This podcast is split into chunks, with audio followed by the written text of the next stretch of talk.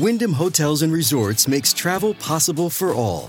Whether it's the long haulers looking for a great cup of coffee, a roomier rest for the on a whim road trippers, or a place to make summer memories with the whole family.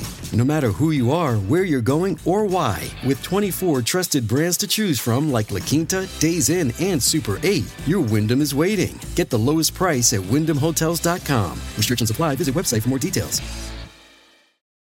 Miss the show, no worries. We've got you covered on point and on the podcast. We check in with one of Canada's most successful club and hotel owners to see how he is faring, given there's no real clear path to when he can open up again.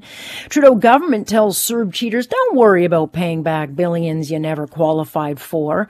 And Trump's impeachment trial gets underway. How long will this political theater last and what will it actually accomplish? Let's get talking.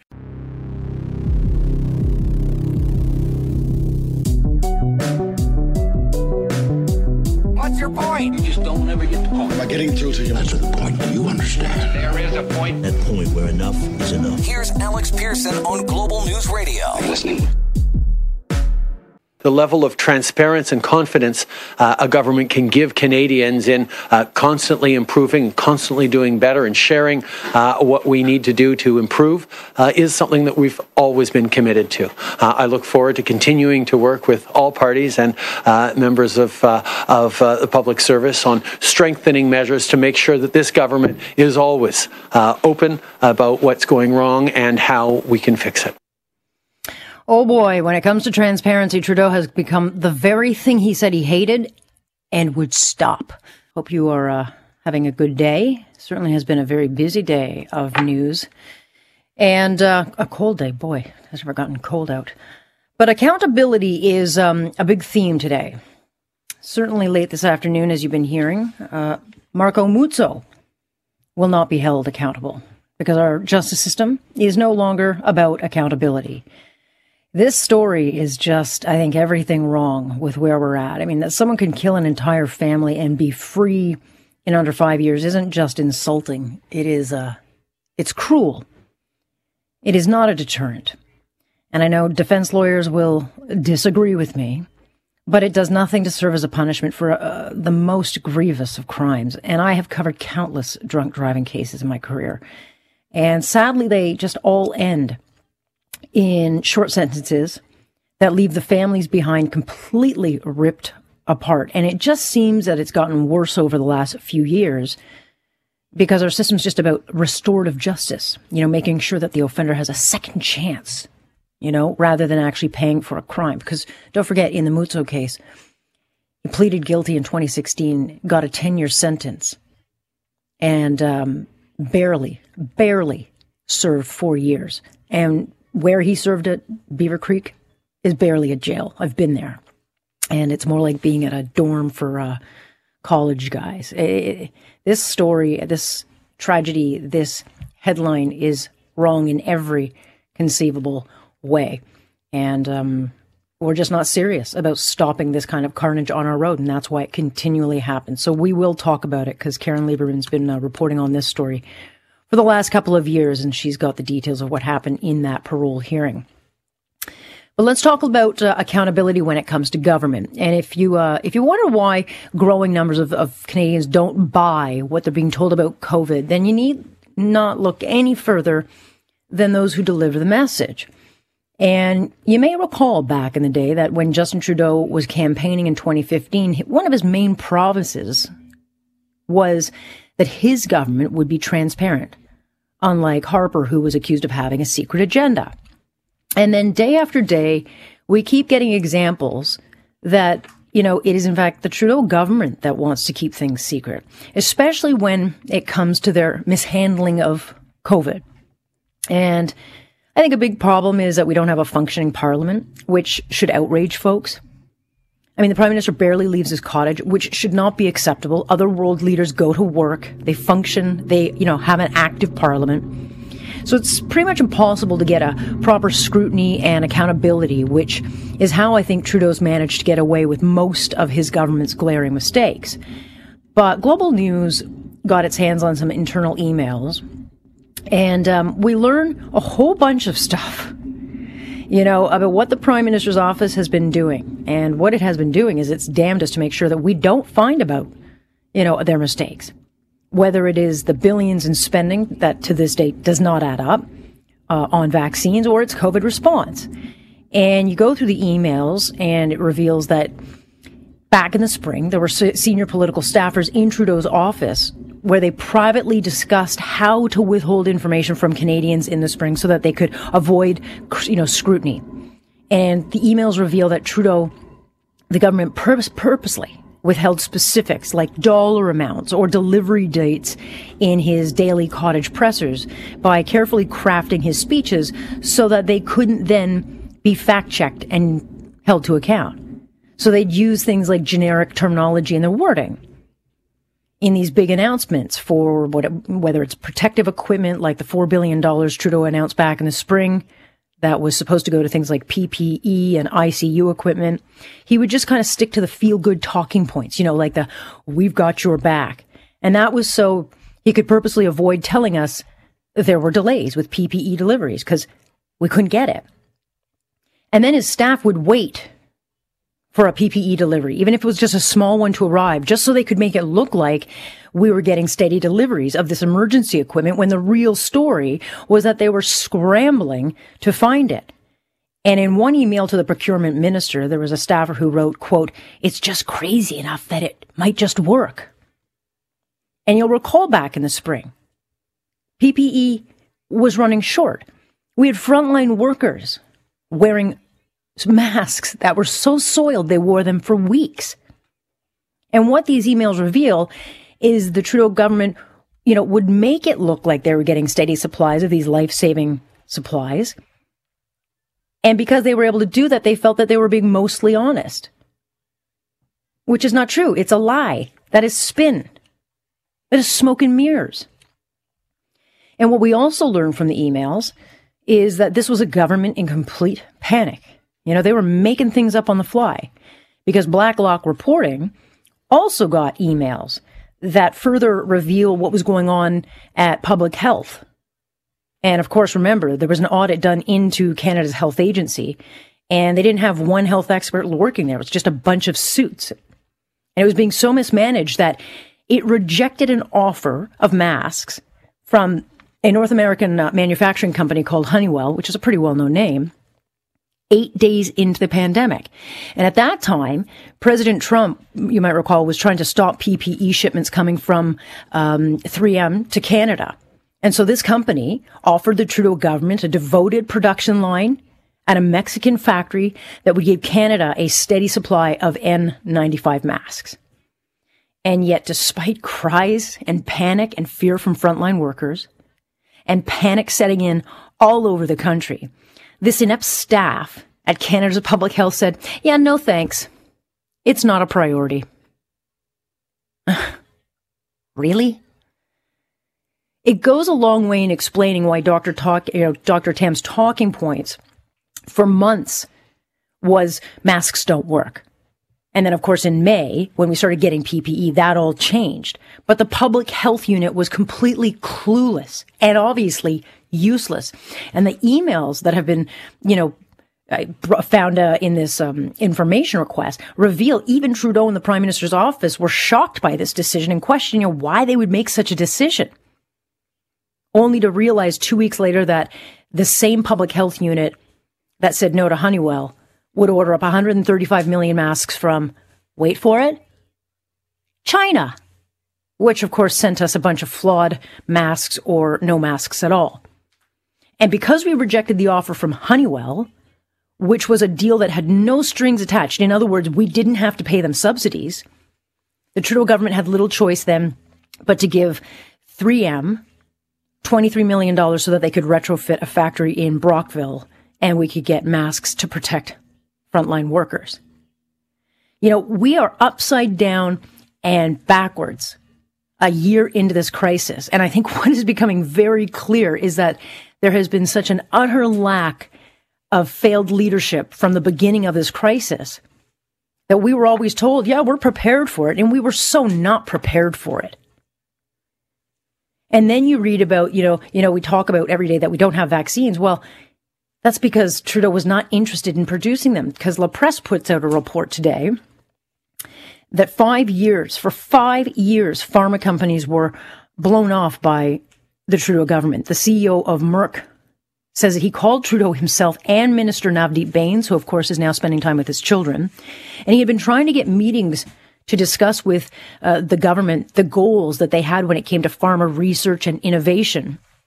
And the CEO was met with radio silence. He was completely blown off, not just by the prime minister, but by the minister, which now explains why we are, you know, back of the line for deliveries when it comes to getting the big portfolio Trudeau likes to brag about. And what it tells us is that, you know, Trudeau made the calculation. He made a calculation not to cozy up to Big Pharma. And now we know why Big Pharma is giving Canada the cold shoulder. So this is one of those days where we find out a whole lot of information from emails that really aren't for before the public, but have been made public because Global and Blacklock's reporting made a point of asking for them and getting them. And that is why we're finding this out. Not because we have a functioning parliament where there's scrutiny and accountability, but because of digging for this kind of information. And I'd like to think, uh, you know, that we should be surprised by this. But a year in, given how much of a disaster that this thing has been, nothing surprises me anymore. I'm Alex Pearson. Stay with us here on Global News Radio. The declaration of emergency will not be extended past February 9th. We're maintaining shutdown measures in the majority of the public health regions in Ontario for a short time, but we will look to gradually and safely transition all regions to a revised and stronger COVID 19 response framework. Well, that was the Premier announcing Monday the reopening of Ontario's economy. But um, if you own a business like a salon, a gym, restaurant, nightclub in the GTA or Toronto, you aren't reopening on February 22nd. Maybe not at all. And the question of when they can open is still up in the air. And there are severe limits of how many people can come into a business once they do get clearance to open. And you've got to remember these businesses have been shut down for over 240 days. And imagine if you own a business that only succeeds by the numbers you can bring in, like a nightclub or a restaurant. What does Monday's announcement offer them other than very, very little hope? Let's touch base with someone we've had on the show several times as we go through this uh, crisis. Charles Khabouth joining me, CEO of INK Entertainment. And of course, I'll remind our listeners that Charles owns probably the most nightclubs and restaurants as well as hotels in this country. Good to have you back, Charles. Nice to have me back there. Thank you. It's hard to believe a year later we are still at a point where a, a guy like you can't open, um, you know, restaurants and, and bars that are, are known around the world. Um, I knew you were hurting back then. What's the situation for you now? I mean, it's definitely devastating to the whole industry, and and uh, um, thank God we're you know we've been around 37 years, so as a company we're financially sound and we're we've learned how to pivot and, and hang on to what we have. But the bigger problem we have is is the uh, mental health issue that we're seeing around staff, around clients, friends, and family. Uh, that is really devastating, and and the financial damage. Um, even when we reopen, uh, we're mm-hmm. going to have to carry a burden for a long time. So just because people are staying in business and reopening, we're all going to be carrying a heavy load of debt and and expenses that have been incurred um, for for a long time, which is really sad. Not to mention the instability. It's hard to imagine in a city like Toronto what the nightlife might look like when this thing is over. What will it look like? Uh, that is the question. I'm not sure uh, how long it will take to get everything back up and running again, and and people confidence in going out uh, again as well. Uh, we're going to need a lot of help from the city, from the government, from the prime minister as a whole, as a country, to encourage, um, you know, going out, to encourage, uh, you know, uh, doing things, of course, safely and, and properly.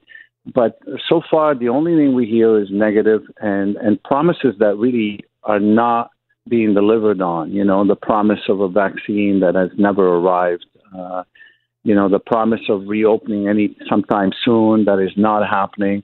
Uh, I'm really not seeing anything down the pipeline that is promising, and even the promises are not coming through. So we, uh, myself, and everyone in the industry has lost faith in, in the you know the strength of of the city and the government to maneuver through this pandemic. Mm-hmm. I mean, you own the kind of place, uh, lounges, uh, where everyone wants to go, where there's constantly a lineup down the street, um, you know, where you can get hundreds of people in one establishment. And, and that to me right now seems so far off. Um, because the vaccine, as you well know, is months, if not, you know, by mid 2022, some are now saying. And, and until we get that vaccine, we are stuck with you know, this, this virus that, you know, you can't have big crowds. And so I think, uh, you know, how on earth are you supposed to make any money on a nightclub or a, a restaurant or one of your lounges if you can't put more than 25% uh, capacity in? No, it's definitely again. I'll repeat. It's devastating uh, not having the vaccine. I think for me right now, it's my one and only focus is getting somehow uh, this vaccine into this country because it's not just me. Uh, look at mm-hmm. you know uh, concerts, events, uh, yeah. symphony. Uh, you know, it's it's not just nightclubs, but uh, uh, almost everything we do socially encourages people to be in groups. You know, socially, there's if you went into a restaurant that only had six people, you end up leaving. So people look for that human touch and feel and and and the you know the the group of of you know concerts that come through the city and and plays and just imagine it's thousands and thousands of jobs that have been lost and unfortunately and sadly a lot of people have moved on from the hospitality industry they've either mm-hmm. left the city left the country uh, changed uh, careers totally I know we have a slew of people that have changed careers uh, completely because they can no longer wait uh, and and hope that we are going to reopen soon. So it, it is a long term uh, uh, damage that has been done, and the truth is we don't um, have a lot of visibility on when this vaccine is coming to town, to the city, to the country, and um, it has not been dealt with properly. Sadly, I, I, I want to say that we are all of the same opinion that from the top down, this has not been dealt with properly, and we now are at risk of losing everything. Well, we have pandemics within pandemics. We've got the virus pandemic, and then we've got the mental health pandemic, and then we've got the economic pandemic. And so there's a number of viruses hitting all at the same time, but the only one we seem to focus on is COVID. And you mentioned the mental health issues that you're seeing within your staff. I have to think that you've probably had to let go of most of your staff who probably all thought they'll be coming back only to find out that they can't. Um, you know, we still have over 2,000 employees that have been let wow. go. We have a handful, wow. maybe okay. 150 people that are operating some takeout uh, here mm-hmm. and there. And it's, uh, you know, it's quiet. It's not what people think. Uh, but uh, mental health is a bigger issue for, for all of us now. I see it with family members, with staff, uh, people mm-hmm. we deal with. Um, and, you know, close friend of mine who's a, a doctor at Sick Kids uh, will tell you that uh, the amount of kids that have been physically abused have quadrupled in the last six months. It's beyond control, and it's uh, definitely not people that are abusive normally, but people are starting to lose uh, control, and a lot of kids with permanent brain damage, uh, bleeding behind the eyes, broken bones. Mm. This is word for word that was told to me a few days ago. And, uh, you know, I, I see it every day. And it's, uh, I'm not sure why the city uh, does not have on the panel, uh, you know, therapists or, or uh, mental, uh, you know, uh, doctors, or it's strictly you know the the physical uh, harm that's being done, and and uh, we need more than that, and we need straight answers, and we need promises that get delivered on. That's uh, that's where we are today. Yeah, we need, I, I, think businesses like yourselves need some clarity so that they can at least plan and maybe make plans uh, moving forward as to whether you even continue. But, um, you know, the, the, financial aid was, uh, you know, rolling in the spring. Um, but the financial aid now is where I think businesses like yourselves is needed because you're shut down through no fault of your own. It's not like you ran a crappy business and, you're out of business. You have been forced to shut by public health officers. Um, but there's not a lot of aid that is now coming your way to make the business whole. You're just kind of expected to, to hang on. No, I mean, all the financial aid has diminished uh, very quickly. We used to get paid as much as 75% of salaries. It's down in, at, at times down to 30%. It's completely changed and uh, rent subsidy is uh, you know regulated and up to a certain amount. So a big company like mine is limited to a certain amount every month. So mm-hmm. what people see on the outside or here is not really what it is. Once you apply and and you start looking and digging deeper, it's not what people think it is. And uh, uh, we could use all the help we can now. Uh, but sadly, even with all the financial help now, it's going to come back to bite us because um, you know we're going to have to pay it back in some form of taxes and more taxes and um, I think the focus should be now on getting the vaccine and really reopening the city properly. And listen, I'm I'm I'm a mature man. I have a nine year old mother I take care of, so I do understand. Uh, but uh, we do need to reopen the city sooner than later. Do it properly. Do it with you know, uh, with all the regulations that we were happy to deal with uh, a few months ago when we were allowed to open. People were happy, people were smiling, staff, customers. Uh, and, and even though we were not making a lot of money because of limitations, we were at least mentally in a good frame of mind and, and uh, really just felt much better. Right now, this lockdown mm-hmm. has to end sooner than later. Really has to end as soon as possible.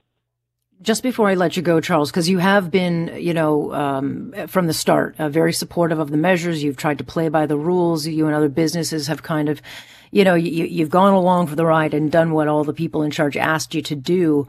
Um, do you feel that they're picking winners and losers here at this point, a year in? I mean, definitely, uh, they are picking winners and losers, and even with our hotel now, uh, I mean, I, I'm 100% against locking up people for three days in hotels, but they're giving all the opportunity for the hotels by the airport, whereas it should be opened up uh, to hotels downtown as well. The difference is really five, six minute ride by taxi or Uber. Uh, but also, you know, opening the big stores, not the small stores, is backward. Mm. To me and the whole city and the world, it's a backward uh, concept. It's the smaller stores that should be open where you can control your crowd. Once you yeah. open a, a, a, big store, a big space, it's very tough to to uh, you know control a crowd. And by the way, no one's paying attention anymore. I mean, we used to line up to go into yeah drugstore and we used to line up to go into Loblaws. There's no lineups anymore, and people were there sanitizing all day and all night. You'd see everything. San- it, it's not happening anymore. I think people are past that point, unfortunately, and they most people don't care anymore. I think a lot of people have lost hope and lost trust. Well, I certainly uh, will continue chatting with you, Charles, and I always appreciate your time, and I do hope for better times and that uh, people start worrying about the collateral damage of the virus that um, it's causing to the economy. Charles, I appreciate your time on this. Thank you. Bye bye. There's Charles uh, Khabouth, who, again, one of the biggest uh, club owners, restaurant owners in the city of Toronto, also in Miami, and again, he's uh, hanging on, but the, the fight is uh, diminishing for a lot of these businesses. Stay with us here on Point. This is Alex Pearson on Global News Radio. For people who accessed CERB based on their gross income instead of their net income, as long as you meet the other eligibility criteria, you will not have to return those CERB payments. When we rolled out CERB last March, it was because people needed help in the face of a global, once in a generation crisis. Well, the pandemic isn't yet over, so neither is our support. There you go, the Prime Minister. Partay. Certainly good news if you were uh, one of those who cheated the Trudeau government's CERB payment. You don't have to pay it back. And um, a lot of people see this program as a success story for the Trudeau government, but now we're starting to see a lot of very, very costly mistakes have been made because this was a program that was supposed to cost what twenty-four billion dollars, and then the uh, cost of the aid program went up over eighty billion, and that's because the Trudeau government made mistakes in explaining who exactly qualifies, and they said that anyone making five thousand gross instead of net can get the money. And while it was absolutely without question urgent to get the program running and get money out to the people who needed it, this error has led to a lot of widespread cheating. Certainly, not everyone who took CERB is a cheater. That's not at all what I'm suggesting. There are a lot of people who took it, who needed it, who deserved it, who took it honestly. But we know from reports on this that there were a whole bunch of people. There were high school students getting these payments. There were families earning over $100,000 getting these checks. And the CRA now believes as many as 441,000 Canadians got thousands of dollars that they shouldn't have gotten. And the CRA was going to try to claw it back, and the Trudeau government now says, yeah, keep it. It's crazy. Aaron Wudrick, Executive Director of the Canadian Taxpayers Federation, joins me. Your head must have exploded when you heard this one. Yeah, I mean, it just it just goes to show you, Alex, why we don't develop these kinds of multi-billion-dollar programs usually in the span of a couple of weeks, because this is exactly what happens. The long story short is the government screwed up, and you and I and everybody else are going to have to pay for it. And you know, you talked earlier about the people who are cheating the system. Look, if someone deliberately lied and claimed money they weren't entitled to, I say throw the book at them. They need to pay it back. If you were someone who uh, genuinely thought you were eligible, you called the government up and they said, "Yep, you qualify," and then later on you find out you don't. Well, I've got more sympathy for you because it was the government's fault. But the problem is, Alex, when the government screws up, it's you and me and everybody else that ends up paying the bill for it. Well, certainly. I mean, this was a $64 billion overrun on a program that has given this government a, a whole lot of, um, you know, A pluses. And, uh, you think about that money and who it could have gone to, the businesses it could have helped that are now completely crushed, uh, cause they didn't qualify for any programs. It just, it's infuriating. But certainly there would have to be a mechanism in place that the CRA could claw back from those like high school students, 15 year olds who in no way should be getting that money or those you know, the families making over a hundred grand or those, there are ways we can get money back from cheaters. And there certainly can be cases made for people who thought they qualified honestly and didn't. And I don't understand un- unless other than for, um, you know, partisan, you know, vote, you know, seeking reasons why the Trudeau government would not try to recoup some of that money. Yeah, you're right. Look, anyone who who actively tried to defraud the system, I think most Canadians expect that they should be punished like any other person who defrauds the system any other time. If anything, it's even worse to do this, yeah. you know, during a pandemic. The other issue, though, is I mean, the program design, it was a very blunt instrument, no getting around that. But one thing we started calling for even back in the summer, Alex, was to start tightening it up. I mean, I understand, like you said, they had to get it out the door in a hurry back in March, and I'm willing to cut them some slack for the first few months. But there's no reason why, for example, later on, if you pick $5,000 as a cutoff, if someone was receiving $5,000 last year, why are they getting 17,000 or 19,000 this year? It doesn't make any sense. And the, the example that you cite, you know, there are some people in high school age who are working full-time jobs. I don't want to besmirch those hardworking people, but there are others. It's it's a part-time gig. They're living at home. They don't have to live off this money, and now they've got this windfall of fifteen, eighteen thousand dollars. I think most Canadians are asking, what does that have to do with pandemic relief and helping people who really need it during a tough time? Especially when there are no aid packages rolling out right now for businesses that continue to be shut down um, much longer than expected. And then, you know, you read on, even those who meet the criteria and who voluntarily repay the money are going to get the money sent back. Yeah, that one makes no sense at all. I mean, uh, kudos to those people for for since doing. When, by the, right way, since when is a taxman that, that generous? they, yeah, like, well, that's it, and it's easy to be generous with other people's money, right? And that that fundamentally is the problem. Um, you know, with these programs, is the Trudeau government loves to reap all the political benefits, but there is a really big tab being run right here and boy, eventually that is going to have to be paid. And I really don't know if a lot of people have wrapped their heads around the size and scope of this and what it's going to mean for a lot of us. Because I can tell you, it's not going to be a couple of billionaires that rock up and decide that they're going to pay uh, for everything that we've borrowed during this time. Yeah, no, but this this speaks to to the dangers. I think where we find that yes, money had to be rushed out, but there's so little scrutiny. We have a barely functioning parliament right now. Um, and, and there is a lot to scrutinize. I mean, we are billions and billions and billions in the hole. And, and again, you know, no one would begrudge helping people out, but there's so much we could do with the money that was taken by people who shouldn't have got it. And um, we're watching their destruction right now and shrugging our shoulders. Yeah, and you know we're going to have a budget sometime, perhaps in the next six weeks. It's going to be the first budget in two years. You know, there was no reason they could not it. have had a budget last fall. Most, every other G7 country did it. And again, like you said, no one's saying the government couldn't have taken quick action, but boy, they certainly could have allowed a couple of days debate in Parliament over these things so we could have some accountability, we could have some transparency, and we could help avoid some of the pitfalls that have that have occurred that that have cost us billions of dollars. I mean, Parliament could have improved some of these programs. The Trudeau government didn't give them the chance to.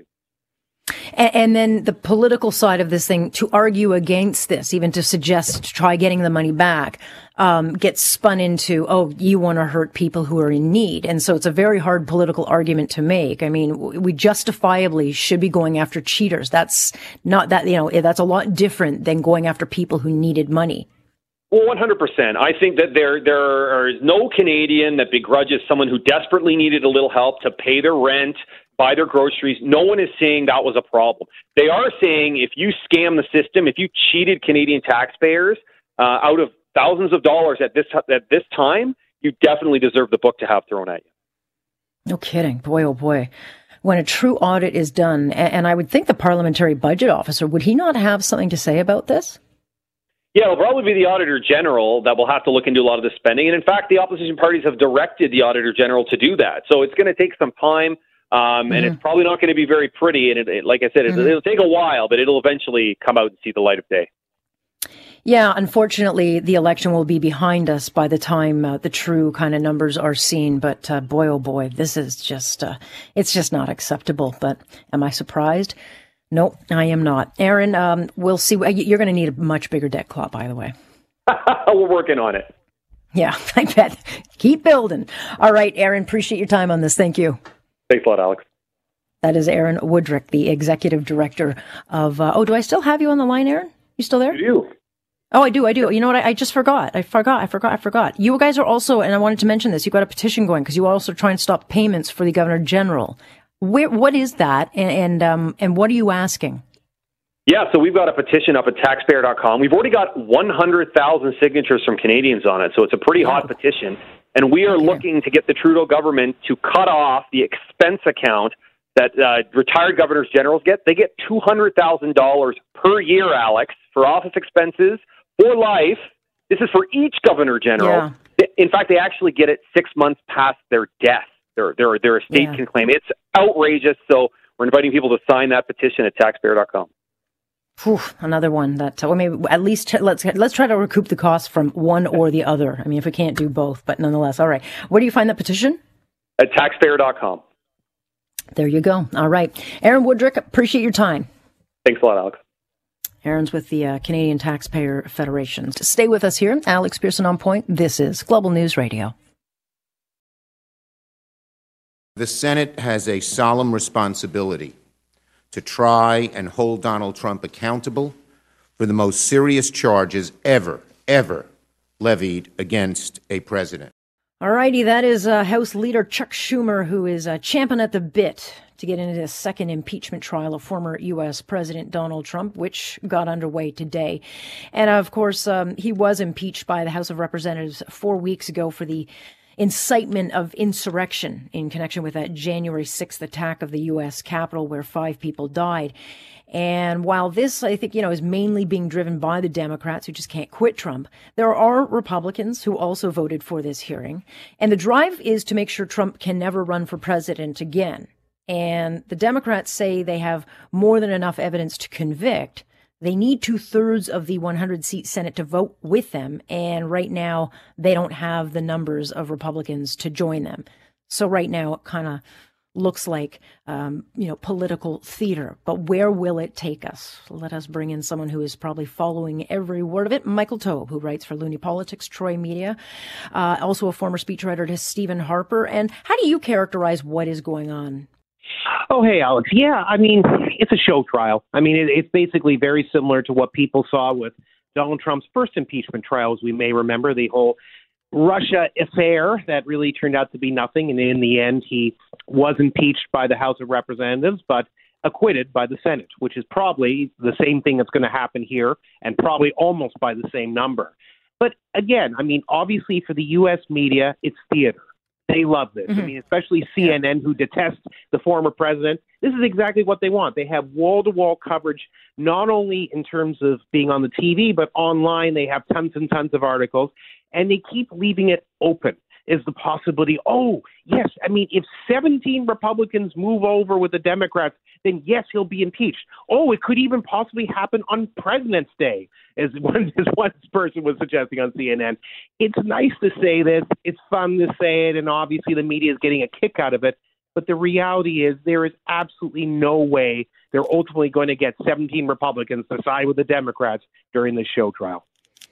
Yeah, I mean, networks like CNN, the worst thing for them was when Donald Trump lost, because what else are they going to? I mean, they, it would force them to have to talk about something else. So they will Correct. love this and they will cover it and they will carry it.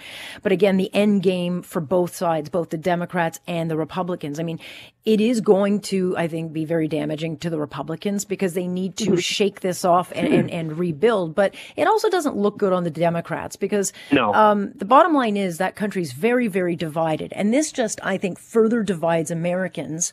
Um, and, and really, if the Democrats have all this work to do, like they say with this pandemic, just get back to work. Let's put the, the Trump chapter behind us and, and get on with your work. But they don't want to.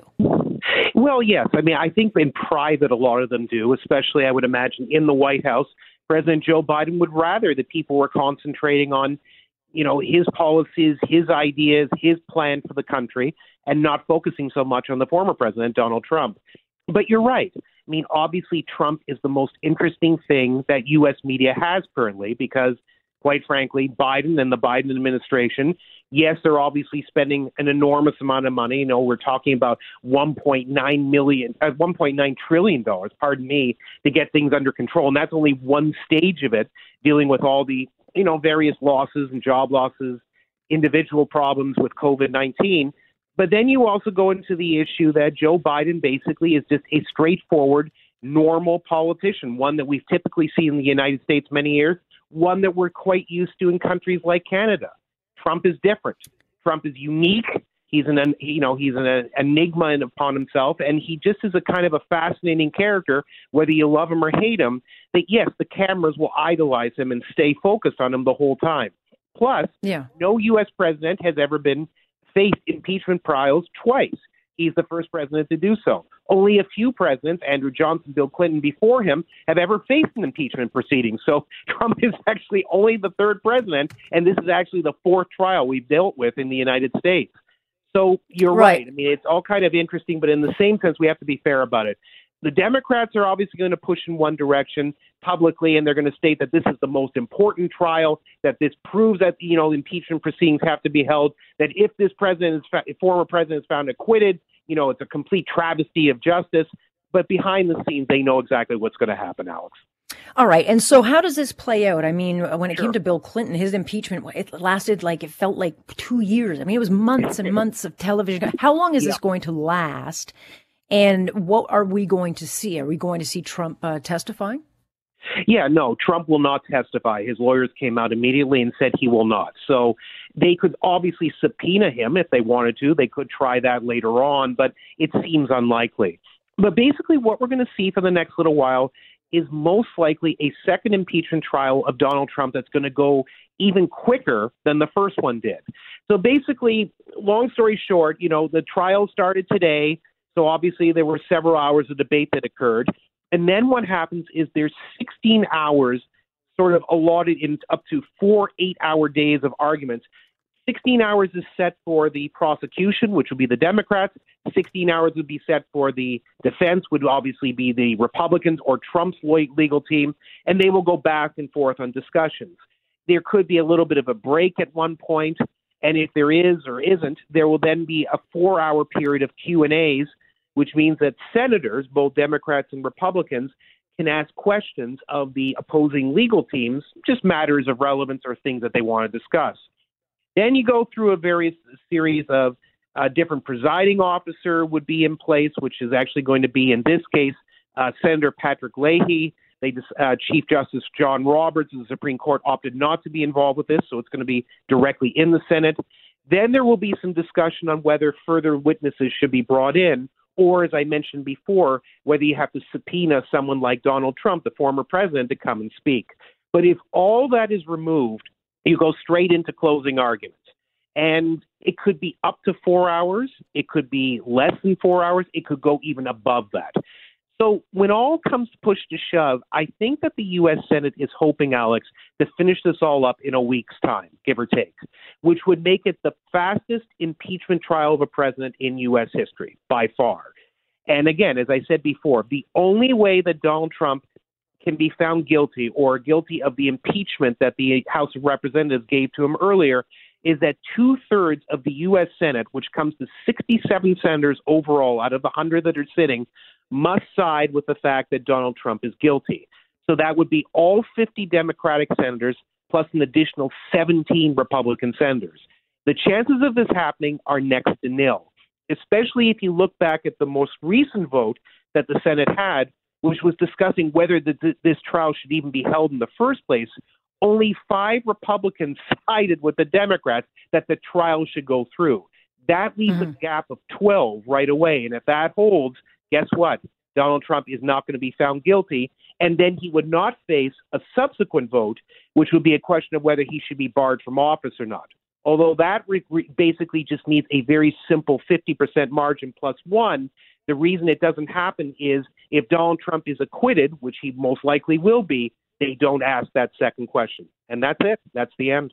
Yeah, it won't be the end though, because once this is all decided, Trump will reemerge. And well, no, um, no, I just mean for the impeachment yeah, itself. Yeah, it. yeah. The drama still continues though, and look, the Re- Republican Party they got to figure out what they're going to do. They've got to either clean yeah. up, they've got to either part company w- with Trump and somehow not lose all of those supporters, all seventy what four million who voted yep. for him pretty hard balancing act for the uh, Republican Party, but yeah, to get this chapter closed quickly for them is probably key.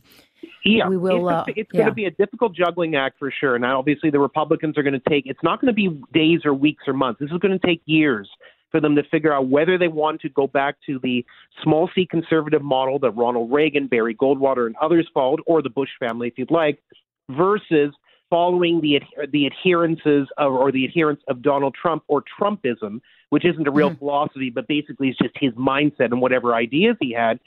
The Republican Party has to make a clear decision which road they want to follow. The easier path and the more logical path is to go back to the way it was before, but keep elements of Trump or Trumpism alongside them. In other words, you know, maintaining the strong relationship that Donald Trump built with the working class that the Republicans yeah. have lost over the decades, African American votes, Hispanic votes, etc., and keeping that all part of the family rather than going to the other side, walking with Trump, hoping that maybe he comes back in four years' time to run again, or someone that he supports will run in his place. There's an enormous risk there, and I think that you know the last vote that we saw, the 2020 presidential election, shows that the the better route to success and the more successful route to the success is to go back to the small C conservative model, and I hope they do. Stay tuned. So do I. All right, Michael. We'll uh, I'll let you do the watching, and then I'll tap into you for information on it. Appreciate your time breaking it down. You betcha. Speak to you later next week. That is Michael Taube joining us. I just wanted over because it's interrupting my soap schedule. I have one pleasure in life right now, and that is the bold and beautiful. It's not asking a lot, okay? And it is now off the air. Boy, just get it done, guys. Alex Pearson with you here. Stay with us on Global News Radio. You, of course, can join us live Monday through Friday, 6.30 sharp here Alex Pearson on point, and this is Global News Radio. Canada may be known for its landscapes and friendly people, but beneath the surface lies a darker side of crime, history, and the paranormal. Since 2017, the award winning Dark Poutine podcast has explored the shadowy corners of the Great White North and beyond, delivering chilling tales from a uniquely Canadian perspective. Hosted by Mike Brown and Matthew Stockton with over 300 episodes and fresh releases every Monday, Dark Poutine is your weekly ticket to the creepier side of Canada. Listen to Dark Poutine on Apple, Spotify, Amazon Music, or wherever you get your podcasts.